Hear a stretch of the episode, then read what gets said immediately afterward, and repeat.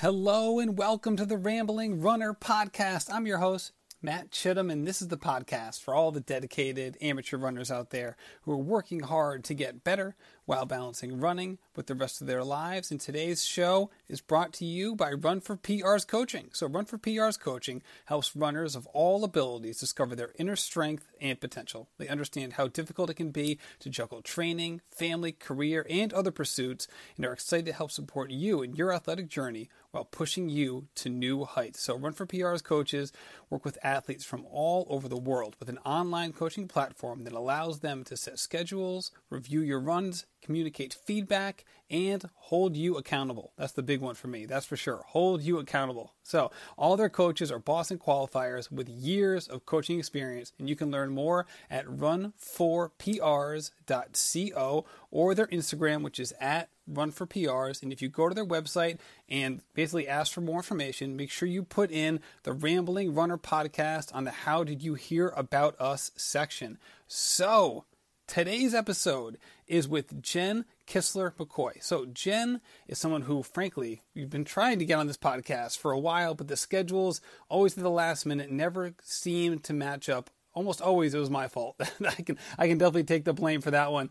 But this has actually been um, just so well worth the wait because she was just an absolutely fantastic guest. This is somebody who is improving at a rate which frankly I just find incredible. It's almost it's almost like she's been improving on at like a linear level, which is so funny because you always hear that you never improve, your improvement is never linear. It never is. And it seems like for 99.9% of people that's 100% true. However, not for Jenn. So 2017, she had a bit of a plateau, but I'll tell you what, 2018 has been absolutely fantastic for her, but it hasn't always been that way from an athletics perspective. I'm going to let her get into that in terms of just some of the constraints she had on her earlier life, uh, her young, kind of like her, uh, you know, when she was growing up as an adolescent, just the constraints she had from an athletic perspective with her family and with that being the case, boy, has she grown into her running, that's for sure. So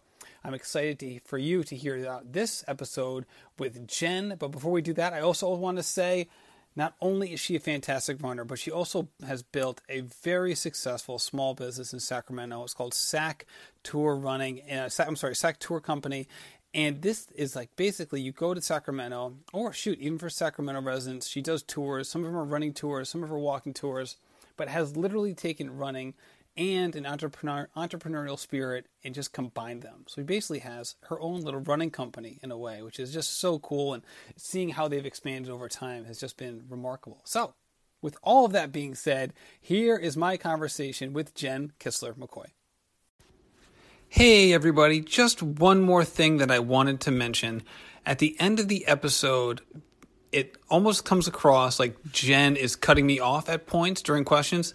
Let me tell you, that is not the case at all. It's just the audio track got a little messed up when it synced, um, probably because either her or my Wi Fi network was a little faulty. So don't worry about that. Jenn is such a kind person. There's no way she would ever do such a thing, but I wanted to give this quick disclaimer just in case you're curious about that. So, again, thank you so much for listening and happy running.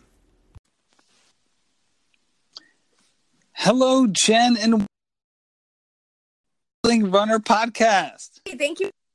So honored to be here. Oh, I'm so glad you could be here as well. This has been about a month and a half in the making. Right? Yeah. so we've, we've we've we've exchanged dates a bunch of times, and things popped up, and um, usually it was me who had to reschedule, which for which I apologize, but I'm excited that you're finally here and we can get this going. In fact, end up working out pretty well because I know you're in the middle of marathon training and you're kicking butt, you're doing all sorts of things. So I am really glad that you're uh, here. Thanks. Um, yeah. So first things first, I loved first of all the post that you had. I think it was like August second, where you kind of compared your 2016 race results. That was like the year that you had started really racing and kind of compared them to 2018. I can't wait to dive into that. But first, I think the hidden nugget that I loved most from one of your posts was that in 2007, your first Instagram, I mean, your first marathon, your first Instagram, your first marathon, you wrote that you, um, you you basically ran the marathon eating Jolly Ranchers. I, thought that was hysterical. Oh my god! Thinking back about it, I mean, everybody always makes those rookie mistakes, and my nutrition for the marathon was Jolly Rancher candies. Yeah. As like a self-described sugar addict, first of all, that sounds delicious. But how many Jolly Ranchers do you go through in a marathon? Like, I have so many questions about. Oh my gosh, I think oh, I'm trying to remember. Probably about I think I had five or six in my little pocket that I had, um, but I used it for all of my training too. And I would just kind of keep it in the side of my cheek when I wanted one, and just kind of slowly eat the Jolly Rancher when I needed like the energy. Um, and then I would drink what was ever on the course, like electrolyte drinks they had and the water and everything. But uh, I never considered any pills or anything like that any kind of foods i was just for some reason jolly ranchers seemed perfect so i went with it i've done that before kind of put the jolly rancher on the side of my lip but it has like that like it almost has like that corrosive element it does to it. yeah and i was I, I remember thinking about that too i'm like oh, i should probably brush my teeth a little bit extra tonight after the marathon Right, right. Like it's like almost like you expect like someone who has like like a, like a big thing of chew in right? their lip. Yeah. They're like afterwards, like their lip would be all like nasty. Like that's what I'm mentioning. Right. Like, like the little like rectangle like indent. In right. Yeah. oh, that's tough. That's tough. All right. So I thought first before we dive into your current running ability, which first of all is fantastic, and I think what you're doing right now from a training perspective is funny. I've had so many people reach out to me and say like you got to interview Jenn Kistler-McCoy. She is like doing amazing things. She's getting so much faster. It's like it's amazing what she's doing in her training.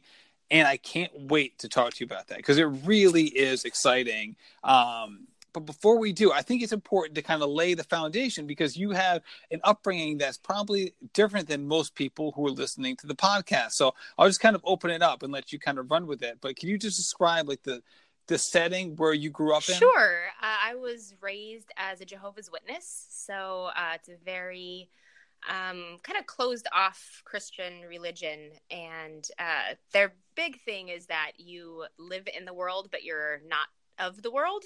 So that means that you don't participate in anything with anybody if they're not Jehovah's Witnesses as well. So we went to my sisters and I went to public school growing up, but we weren't allowed to do sports or extracurricular activities, so like plays or anything like that. Um, so everything that you did, you were always hanging out with other people in the religion.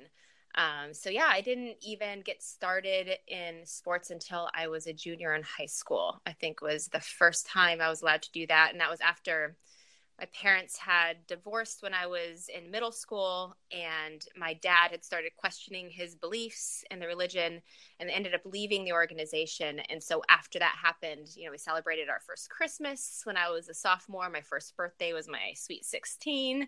And then he allowed me to start going out for sports.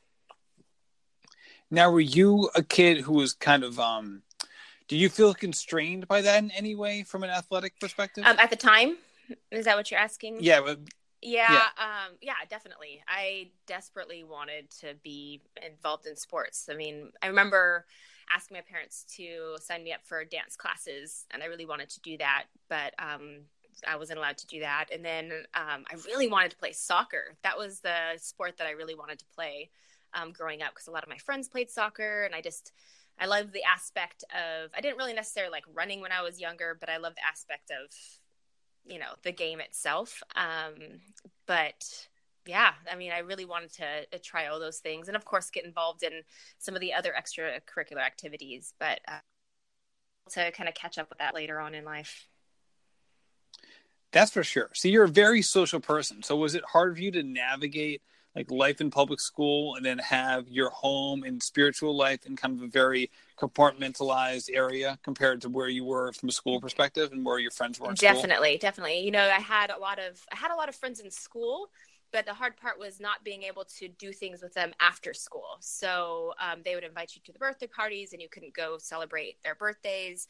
Um, if they were having this classroom christmas party i always had to step out of the classroom. The teacher would always have something for me to do you know so singled out and alone um, a lot of the time when you really just especially when you're younger And, you know, junior high, I think, was the hardest because you're just really trying to fit in and it's really hard to fit in. Fortunately, I had some friends that were in the church as well that um, weren't really, you know, excited about being in the church. And so we kind of, stuck together during our middle school years. But uh, yeah, it's really hard to try to grow as an individual and experience new things when you're restricted from doing new things.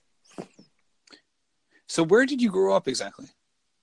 Kind of we kind of moved around a lot. So I was born in Denver area and um, I have family kind of all over the country. So we lived in Dallas for a while and then I spent most of my childhood in New Mexico. So uh, junior high and high school was in Farmington, New Mexico, and then I went to college down in Las Cruces. So when you were finally able to kind of try anything you want, I guess at around age 16, what were some of the things that you really gravitated to immediately? Uh, well, the hard thing for starting sports so late was that um, a lot of the sports were cut sports. So, as much as I wanted to try soccer or volleyball, um, I just didn't have the experience to you know join the team uh, for that especially being a junior in high school. So my one of my first things that i did was be a football manager for the boys football team. I had two friends that were football managers and they invited me to join along. So we got all the cold water and the gatorade ready for them during practice. We cleaned out muddy cleats during football games. We were at every game did all the road trips with them. So that was also kind of cool because the boys were cute. So i was like you know, this is fun. so, um, but that was my first introduction into kind of watching sports. And then from watching them during practices and games, I was just like, okay, I'm over this. I want in on the fun. I want to try my own sports. So uh, that spring, I joined the tennis team, and uh, then I did that also my senior year. And then I tried out for the dance team in the summer of before my senior year. And it was such a disaster because I had no dancing experience, but I was just like, what the heck? I might as well try. Um, it was super fun, you know, learn, try to do all these like crazy splits in the air. I had no flexibility whatsoever. And uh, so when I didn't make team, I was just like, what else am I going to do in the fall? So I decided to join the cross country team. And that's how I got into running. Wow, I can't even imagine picking up dance in high school for the first time and like trying out. Like you must have been like pretty fearless or like I don't know, like not very self-conscious. I'm trying to imagine like I have a hard time doing things I'm good at in public. Never mind doing something I've never done well, before. It's so funny because I mean I am very, especially at that age, it's very self-conscious. But I don't know. I was just like, let's just go for it. You know, I, I, I practiced really hard too. I mean, my friend who was an amazing dancer, she ended up making the team uh, she uh, helped me out with some of the choreography, and we would go to a local gym and go into the empty uh, basketball court area, and we'd practice our dances with the music and everything. And I don't know, for some reason, I thought I really had a shot, but you know, it's definitely I'm not that great of a dancer, so.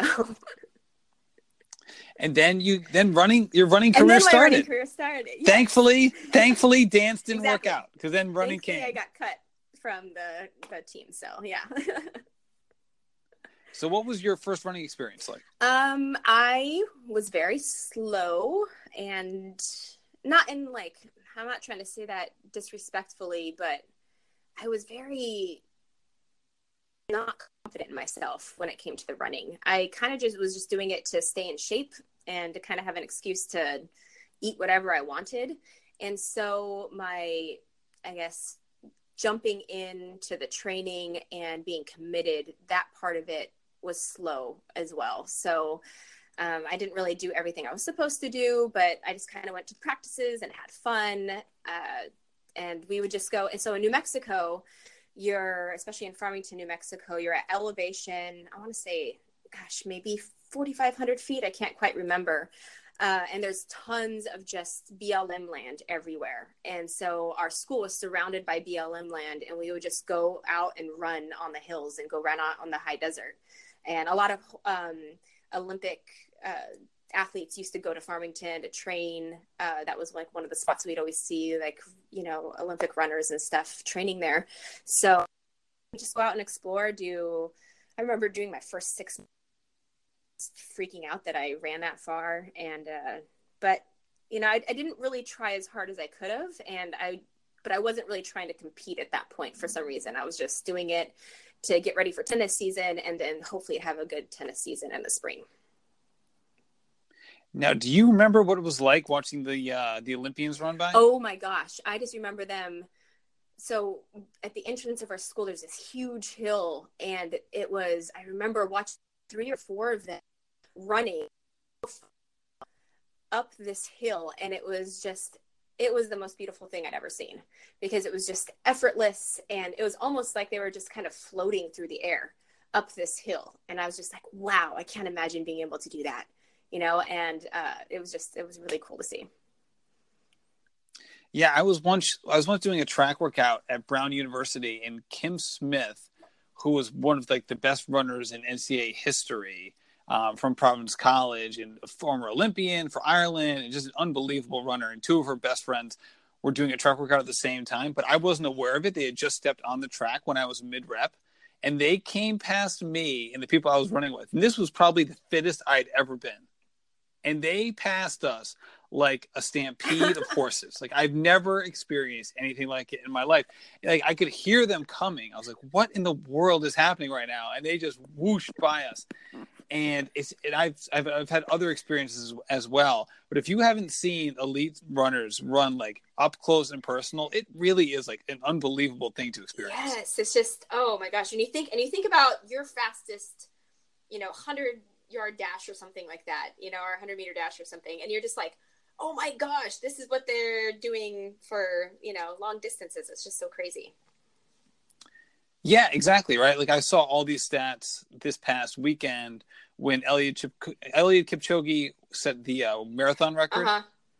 So it basically, it's like I saw some funny tweet that was like, "All right, for all you track nerds, Eliud Kipchoge just ran 105 100 meter da- 105 400 meters oh each my. in 69 seconds with zero rest. Oh my gosh, that's so crazy.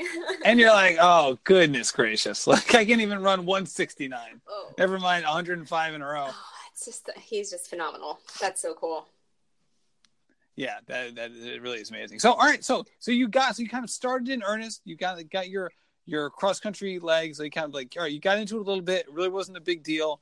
So when did you um kind of pick up running again? Like when did it when did it start to become a little bit more of a part of your life? So the the funny thing is that it never stopped after cross country.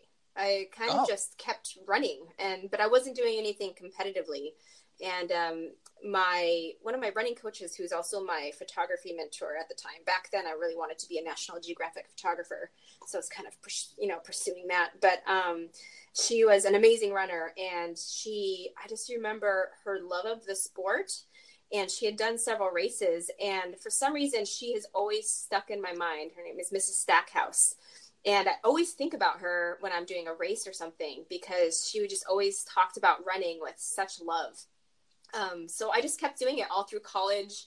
I would go for runs um, just to kind of stay in shape. I did a lot of treadmill runs through college.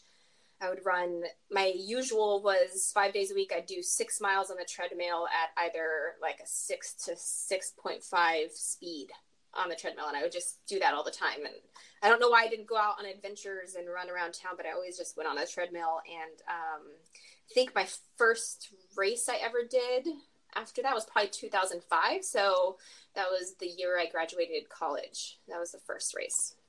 So that's like basically an hour on the treadmill. Yeah. Six days yeah. a week. Yeah. Yeah.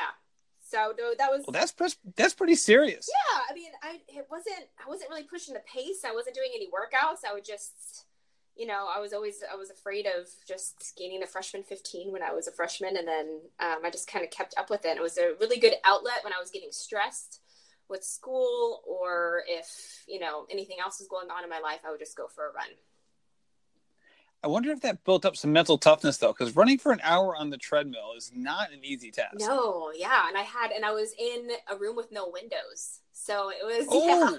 yeah it was like the rock climbing room and so, and I don't know why I never even tried rock climbing. I would just go into that room, and all these people were practicing all their rock climbing. I would just go on this treadmill. There's two treadmills in that room um, on the college campus, and I would just go and run for an hour. And yeah. So would you just watch the, the climbers, or did you have the headphones in? Um, I would just watch the climbers. I didn't really listen to music too much. Um, I don't even think. I think I had. Uh, so we had CD players, you know, back then. Yes. So, um, and they always skipped on me. So every time I would try to go run with one, even on the treadmill, the movement of the treadmill would make it skip. So I tried that a couple times and it just didn't work. So most of the time I was running without music. I know. Can we talk about this for a second? so I graduated college in 03. So we're like, we're pretty Yeah, close in age yeah. here. And even those, like, I'm trying to remember the name of them. I'm sure someone's going to message me after this and like, give me, like, you know, kind of like chastise me for, for not remembering this. But like the CD players that like purported to be like the sport Yeah, the Discmans like like, yeah. the anti skip ones, they all skipped. Yes. Every single one of those suckers skipped. There was like no difference. No, and they were huge, and they would bounce around on your hip and kind of leave a little, like if you try to run with it while, leave a little like scab or something on your hip because it was just so uncomfortable. Yeah, you had to try to like hold it in your Yeah. hand to try to like alleviate like the bouncing. Yeah. But there were like it was basically like a big circle. So you couldn't even really hold it effectively. No. You had to like turn your hand like kind of like upside down not upside down, but you had to like hold it like you were holding like a like a wine glass from like the bottom. And not hold it and you had to hold it like that same sort of like steadiness. You would like not obviously not move half of your upper body oh to gosh, hold it. That is so true. That is so true.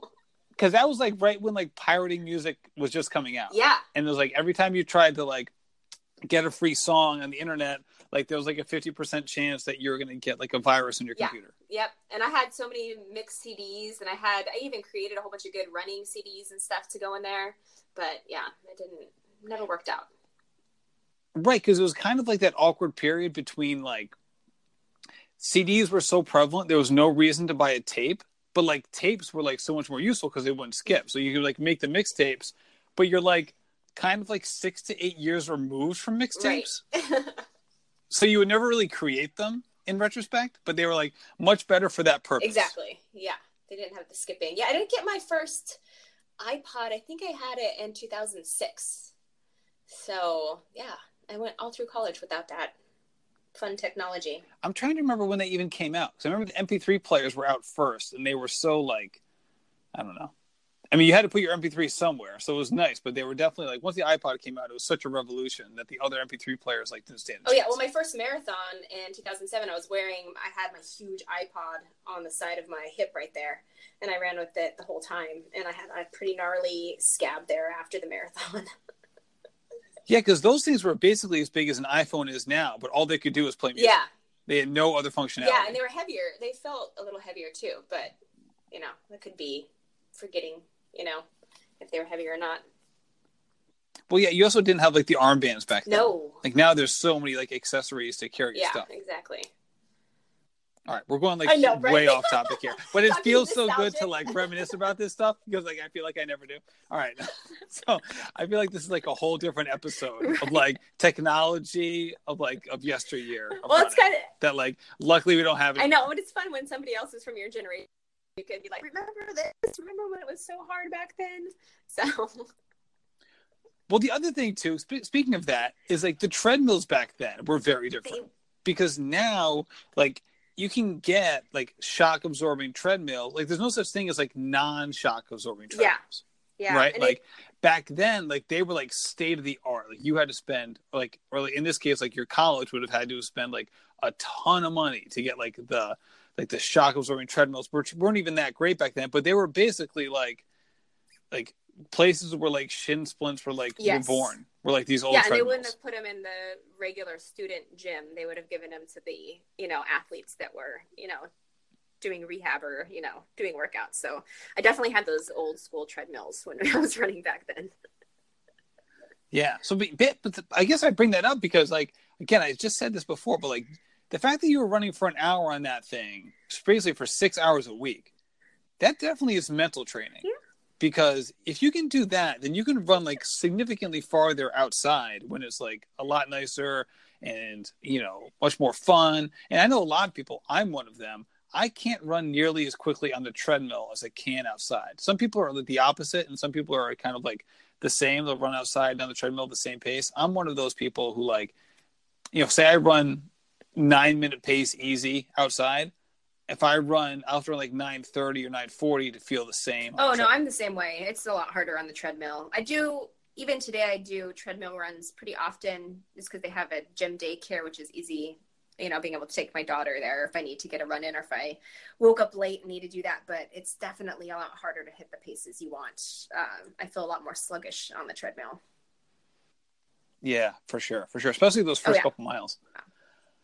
So, when did you start racing, and why did you start racing? You know, I can't quite remember why. It was 2005, and I want to say it was uh 10k maybe. I can't quite remember, but it was on. It was a 10k. Uh, it was more than a 5k. I know that, but it was uh, along this river in the Rio Grande River in Las Cruces, New Mexico, where I was I had graduated from college, and it was at it was called the La Llorona race, and I don't know if you know the history of La Llorona, but it's this you know, myth that this ghost haunts the riverways, and if any children are wandering close to the river, she'll take the children and snatch them up or something like that. So it's a big Mexican folklore, um, mostly to keep the children away from the rivers. Uh, so that was. I like yeah. that. I'm going to do the same thing with my uh, with my dessert, my like my dessert right? cabinet. Don't touch that dessert.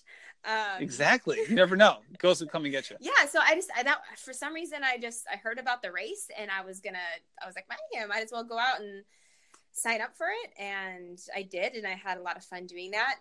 Um, and then I decided to do this really crazy trail race after that. And I'd never done a trail run in my entire life. So um, it was uh, the Baylor Canyon Pass Trail Run in New Mexico in Las Cruces and again we're at probably 4500 feet there. And then you go they have these organ mountains there these really steep mountains that kind of set the backdrop for las cruces. And um, the trail run went up and over the Organ mountains, and it was about I want to say it was like an eight mile race maybe, uh, and I had no idea what I was getting into. And I started the race, and all of a sudden I'm just hiking up these crazy steep rocks that you know I'm almost too short to climb up. And uh, but it was so much fun. Uh, I just I really loved doing that, and you know ended with a whole bunch of scrapes and bruises and everything from falling on the trail and stuff. And um, did a couple of local races after that and uh, did my first marathon in 2007. Wow. So you really picked it up pretty quick once you got started with these races. I'm sorry, you kind of cut out there. What was that? What did you say? Oh, so so once you started racing, you really took to it pretty quickly. I did. Um, I did and I didn't. So I, t- I took to it uh, quickly, and I did. I would always do things in bursts for some reason. So I would, you know, sign up for several races, you know, within a few months, and then I would take a long break for several months. And then I would, you know, sign up for my, the first marathon I signed up for was the Carlsbad Marathon in 2006, but then I didn't train for it, so I never ended up doing it. Uh, but so, and it took until 2007 to finally work up the courage and actually do a little bit of training to get prepared for that. Uh, so it definitely wasn't the kind of training I'm doing now, but it was just more of a let's, you know, let's finish it. And I think the only thing that actually got me committed to the training was the fact I was a uh, reporter and editor for the local newspaper, the daily newspaper in Las Cruces. And uh, I, my editor told me, okay, so when you're done with the marathon, you need to write an article about doing the marathon, and I want you to have a blog about, you know, training. So, okay, that's your assignment. So I was like, oh man, I really have to finish this then. So that's kind of what got me going, kept me going through the training and everything. I'll tell you, that's one way to be right, held accountable. Yeah. See that like that was like basically like the like the early version of what a lot of people do now, where they like kind of chronicle their running career in social media. Oh, exactly. Yep, exactly. Um, yeah, I think you can still find. I think you can still find it out there. I don't even remember what it is like. Run Gen K Run at Blogspot or something like that. I think it's still out there because I don't have the password and I can't get it taken down. So I was just like, eh, well, I guess it's out there for everybody to see. So if you want to, you know, see my crazy training antics, it's and eating Jolly Ranchers, I think it's still out there on the web. oh my gosh, that's great! I gotta like, I gotta like research this and see if we can put in the show notes because that would be fantastic. I wish I had seen that before this episode. I definitely would have tried to break out some lines. Oh my gosh, that's fantastic. I'm so glad that I don't have any of those things out there on the internet from like, you know, when I was two years outside of college. I can only imagine. Oh, some of the things I would have written. Right? Yeah, I'm so glad we didn't have uh, all the social media in college. That was yeah. Luckily, MySpace died. Yes. So with Yes. all of my horrific, with all my horrific MySpace choices along with it. oh. So then, sorry. So you're doing that. You're getting ex- you're getting excited to run all these races. Why would you even signed up for a marathon if you like weren't even like committed to train for it? You know, I that's a really good question. I just, you know, I don't know, something about me when I get kind of like a seed planted in my head, um, it's there and I'll just I'll go for it. And, you know, even if I'm not fully prepared for it or something like that, I'll just kind of just kind of see what happens um, and go for it. So uh, during my training, it wasn't the best training, especially for that first marathon. I missed a lot of runs. I probably missed half my runs. The longest I ran, I can't even remember the longest I ran now. Um, maybe like 16, 14 or 16 miles, maybe a little bit more. Uh, but yeah, I just, I really wasn't that committed to it. But I just, I wanted to finish. And so that was my goal. As long as I could finish, I would be good. And I kind of wanted the experience. And for me, it was a bucket list item. So I was going to do one marathon and kind of be done with it. Um, so yeah. Surprise! Yeah, surprise! I think that's, Surprise! Didn't quite work I out think that that's way. kind of everybody's Um, story, right? They do the first marathon and then they're they're hooked. That's funny. I had the exact opposite experience. I ran my first marathon and I think I was at mile 21. I'm like, I am never, ever, ever doing this again. This is a horrible decision. Um, but obviously it didn't quite work out that way for you. So what was the what what was the impetus for you of turning it from a bucket list race into later on in your life being one of the things that you put a lot of time and effort into doing? Yeah, I right after that first race. So was, that was the my first one was the San Diego Rock and Roll, and um, finished in four twenty seven and some change. Um, but right after that, I kind of wanted to do another one right away. So I even I think in my blog I was like, okay, I'm gonna I'm gonna shoot for, you know, sub four, and this is my goal. And somebody had mentioned Boston to me at that point, and I didn't really know too much what it was. I just knew that you had to run fast and try to get into it, and that was like the only way that you could get into it. So it kind of always just stayed in my head, and I was always I kept running. I didn't really do anything too competitive except for maybe a half marathon here, half marathon there, and I didn't do the next marathon until 2013 so that was you know quite a big break um, in between there. And i had convinced my husband at the time he was my boyfriend. No were we married? Maybe we were married then. Yeah we were already married then. And um, you know to tr- start train for me to train for it and to start running it. And so he ran that as well. So it was kind of fun to just kind of do it together to get in the shape and um, you know and then i took another long break after that. And when you took these long breaks, was it because of injury, burnout, or just you kind of like once you got out of the habit of running, you just kind of start doing other yeah things? it just in my head it was never like you stay in shape and you stay in training shape and you're always training for something it was kind of like you have a training program you train for your race and then when you're done you're not doing it anymore and that was just kind of in my head of what you did. And then when you wanted to do the next race you'd find another training program. Usually i find found them online and i would just kind of think okay now let's start training again. And so i'd always have that you know lull and then work up to it again. And i never imagined how much better it would be to just always stay in training shape and just you know be ready to go and then just kind of have your build ups in between. So you just kind of had like a series of like disparate short-term goals instead of like this overarching goal that you were building upon. yeah yeah I, I didn't really have a big goal it was kind of like you know and by the time i did my second marathon i was just going to be oh i'll probably do a whole bunch of marathons in my life but it wasn't and i was going to try to get faster but i wasn't i didn't have like a crazy goal um, to do that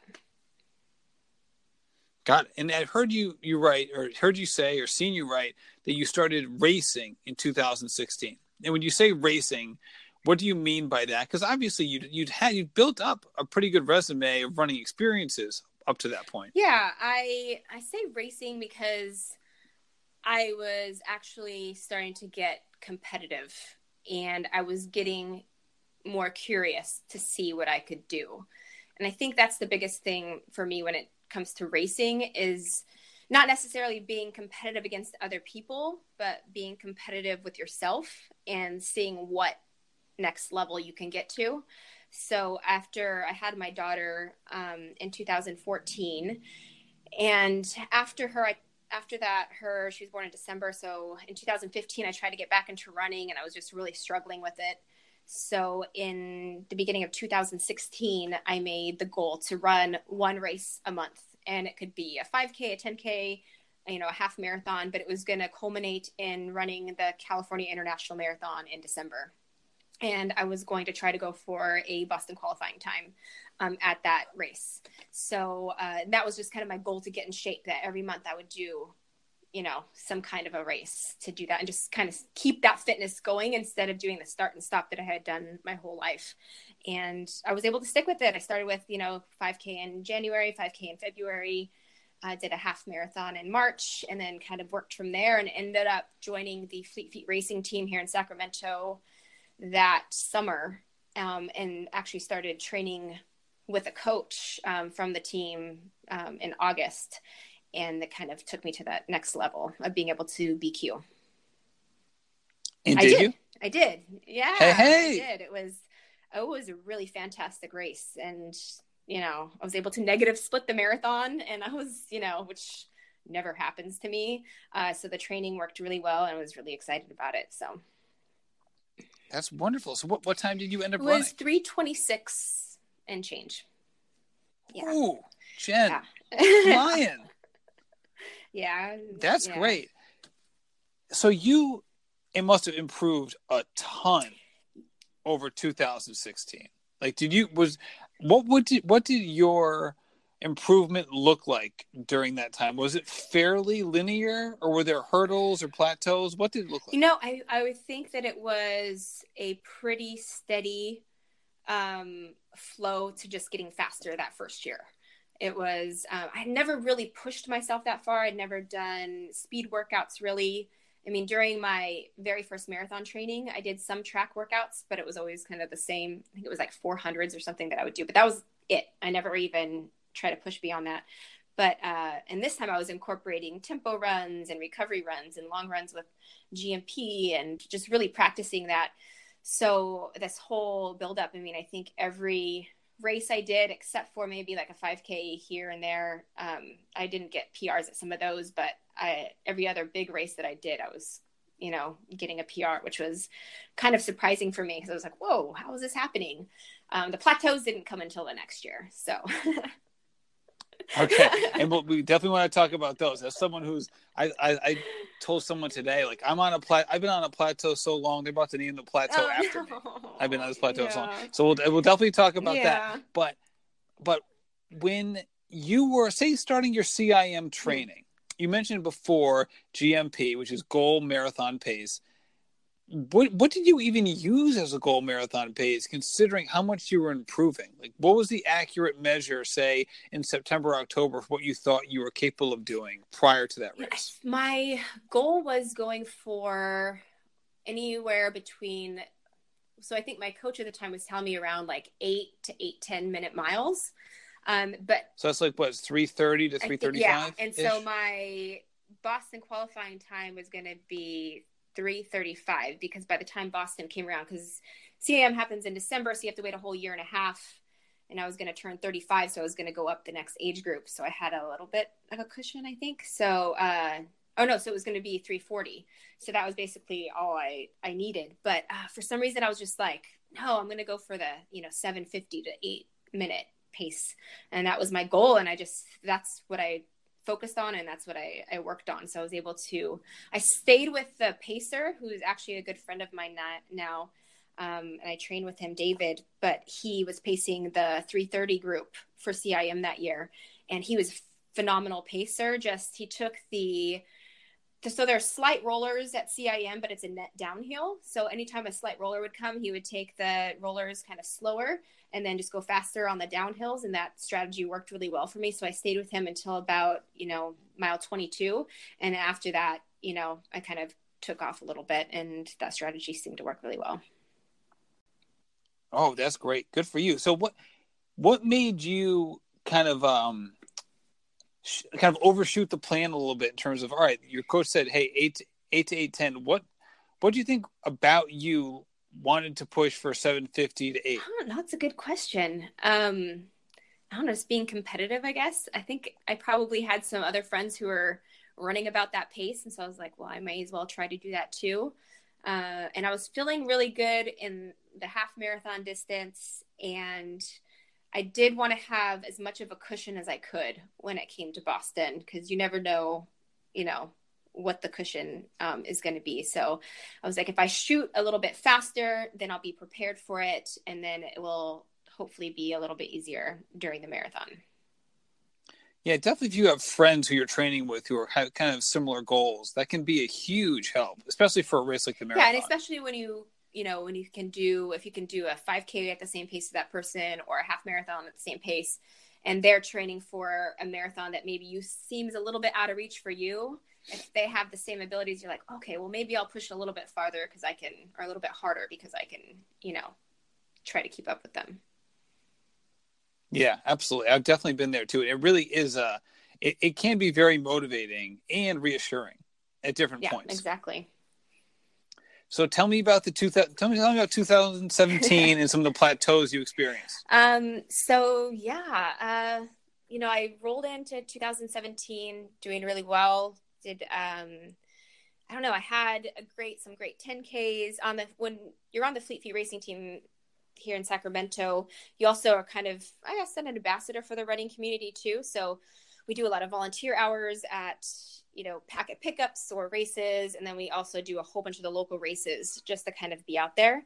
So I did a ton of the local 5Ks and 10Ks. And I, it wasn't necessarily a crazy plateau because I did still have two marathon PRs, but I struggled immensely uh, with those uh, marathons, and it was always the same story. I was I did Eugene in May, and then I did uh, CIM in December, and uh, in CIM, so I did 118. I can't remember the exact 118 something in Eugene, and then at CIM I got like a six second PR. Um, but on both of those races, I died at mile 20 and uh, just really struggled those last just to hold on those last six miles for both those marathons. Oh, interesting. And looking back now, do you know why that might have been the case? Uh, definitely going out too fast. That was, um, you know, I wanted start. So for Eugene, I was training for a 315. For CIM, I was training for closer to a 310, maybe slightly under that. And uh, I just for some reason, I don't know, at Eugene, I started off really fast in the beginning and then kind of eased into kind of a regular pace, but then I just couldn't hang on. And then at CIM, I started out conservative and then went really fast in the middle for some reason and then died again at mile 20. Uh, so I was really struggling kind of mentally uh, to keep it together in those marathons. And what do you, how, when you look at marathons now, like learning from those experiences how do you view either making sure that you're going out at the right speed or making sure that you're kind of that you, that you know the pace you need to run is, is is the right pace? I'm sorry can you repeat that one more time? You're kind of cut out a little bit.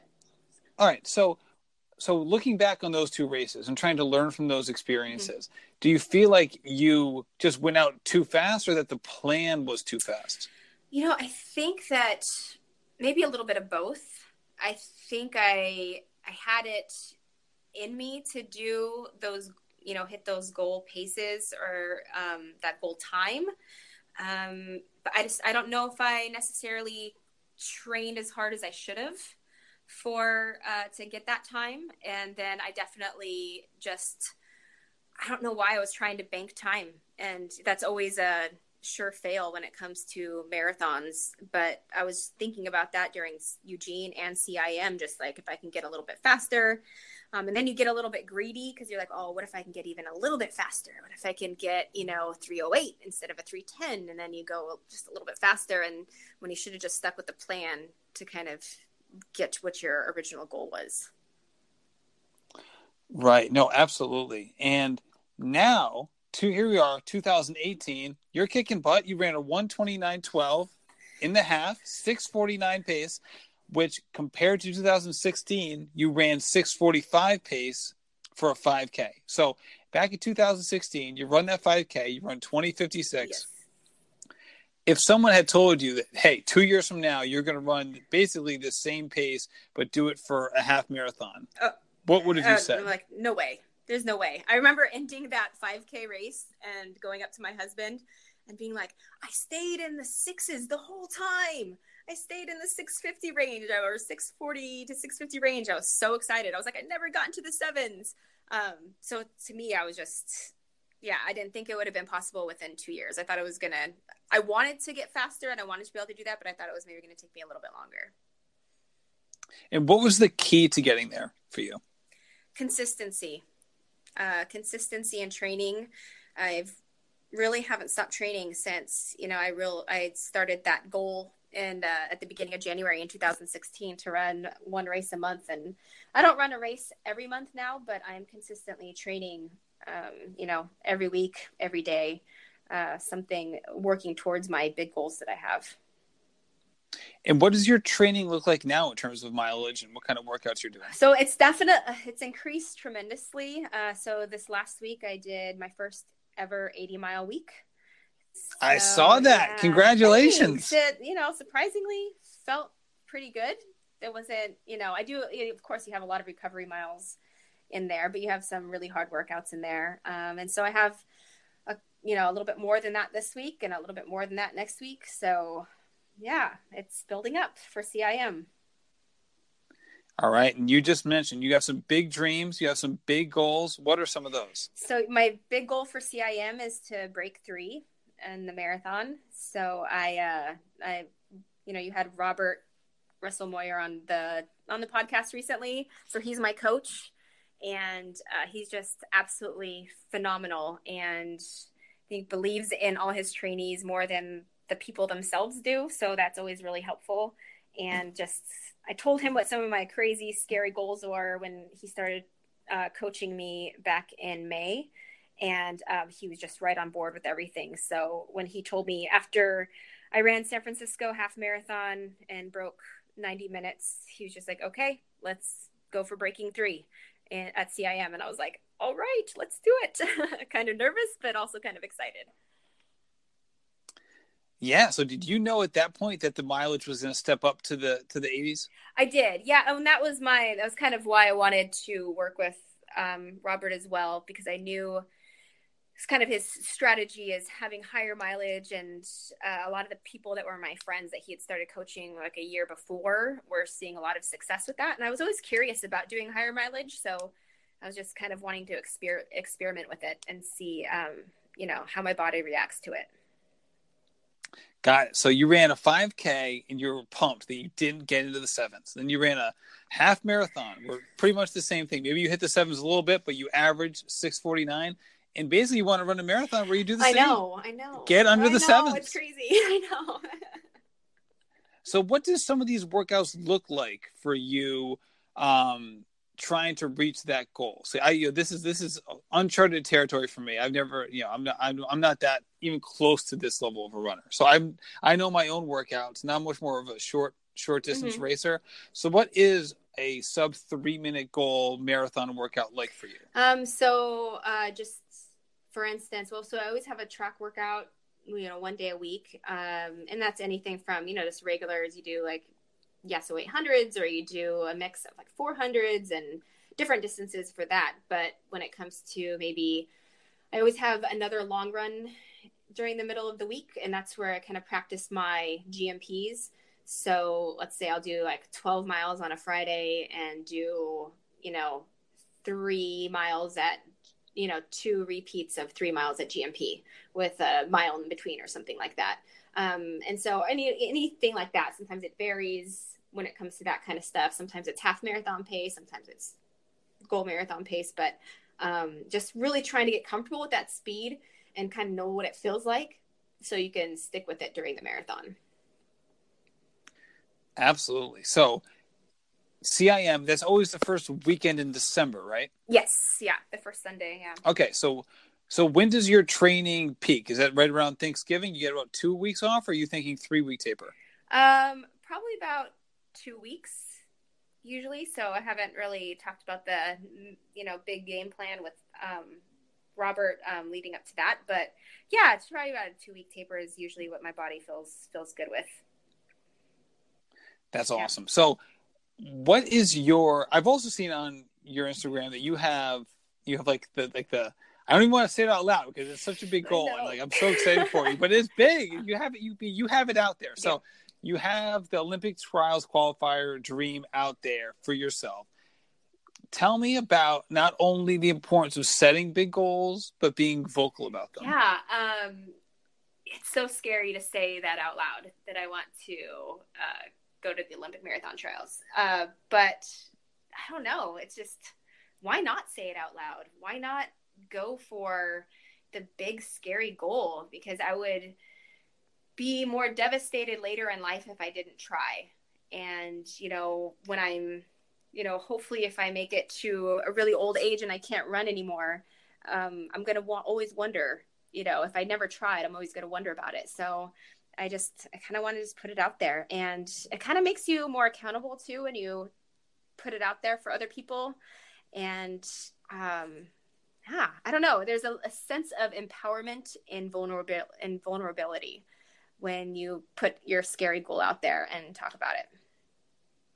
Yeah, and those are two basically paradoxical. Exactly. Things. Exactly. But I don't know. I for some reason once I once I said it and I have to give credit to Amanda Cruz when you had her on the podcast. I listened to her and she was talking about just talking you know, sharing your goals with people and just say it. And I was just like, you know what? I do just need to say it. And I had told my friends and I've told my family about it, but I'd never said it on social media. So it was after that I actually did post it on my uh, Instagram. Oh, so it's been out there for a while. I love it. I love yeah. it. Well, you're obviously improving at a rapid rate.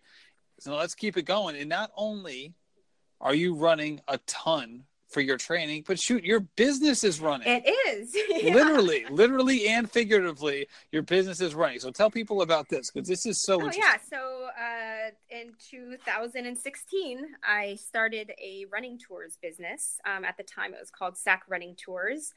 And, uh, you know, I was teaching before I had my daughter, I was teaching um, history at the community college level but it was just kind of and i was working at um, in marketing at uc davis as well. And um, so i decided after i had her not to go back to work um, the kind of trying to piece together um, teaching and all that kind of stuff was just so difficult getting adjunct positions at different colleges and stuff. So um, i decided to stay home with her. And after her first year birthday i wanted to get back into work and was trying to figure out what to do. And I always had this idea to do running tours. Uh, I remember, you know, traveling around after college and wanting to go on a run around different cities in Europe, but they didn't have running tours back then. And I did some bike tours and everything. So always stuck in my head, like, oh, you know, Sacramento is really cool. It would make a really good running tour, you know, business, and I could get my miles in while I'm working. So i just i started the company and uh, recently it's moved over. So now it's called sac tour company. So it's running walking and biking tours of sacramento. Now this is like such an interesting conversion. You went from like college adjunct college professor which is like pretty much the opposite of someone with an entrepreneurial spirit. Right. I say that as someone who's worked in higher ed ever since I graduated from higher right. ed to like to starting your own small business. So what was that like in terms of such a drastic change in your professional life?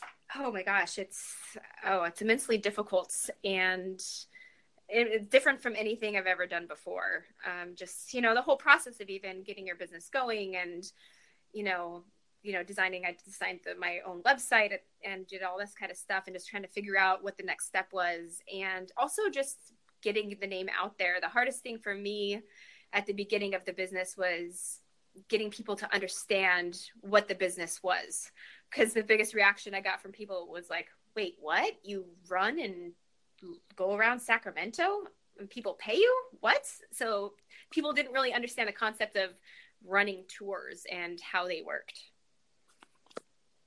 Interesting. It's also hard because like your target audience are people who aren't already in Sacramento, right? Or is or do you find locals doing it, or is it most people most people visiting Sacramento as a tourist? You know, it's a you know, it's actually it kind of depends on the tour. So it did it started as running tours only, and the majority of people I was getting were people coming in from out of town, and that's kind of who I marketed to. Um, I had flyers in all the hotels, and you know, kind of worked with the concierges at the hotels, and so I had some you know clients that were coming in maybe they're in town for a conference and stuff like that. Um, but when the wide open walls festival started in sacramento that's a huge mural festival. Now in its third year it started in 2016 and it's a 10 day festival where artists from all over the world come and they have a, to paint a mural in 10 days on the side of buildings. So we have like 40 different murals that go up within 10 day period. And uh, the people for wide open walls invited me to be the main tour person for that so they said, as long as you are okay with adding walking tours. So I was like, okay, I can do walking and running. That that makes sense. So after that, then my business was mostly walking tours.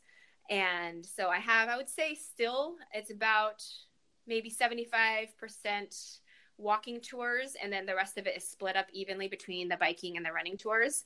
But uh, for running tours, the majority of people are from out of town. And then walking tours, it's mostly people who live within the Sacramento area, and they'll bring people, like if they have friends or family from out of town that are in town for a little bit, they'll sign up for a walking tour to take them on a tour. Or um, I have a lot of schools, so like elementary, junior high, high schools that will book big tours, and I'll show them like the murals around Sacramento, or you know a history tour, and um, or conferences when they're in town. I'll you know do tours for them as well. Very cool. This is great. So, how would someone book I'm a just, tour? You can go to the website, uh, sactourcompany.com, and I have kind of a form on the website. And if you want to, you can sign up for, if you want to sign up for a public tour, you can check out the um, calendar. There's always some tours available.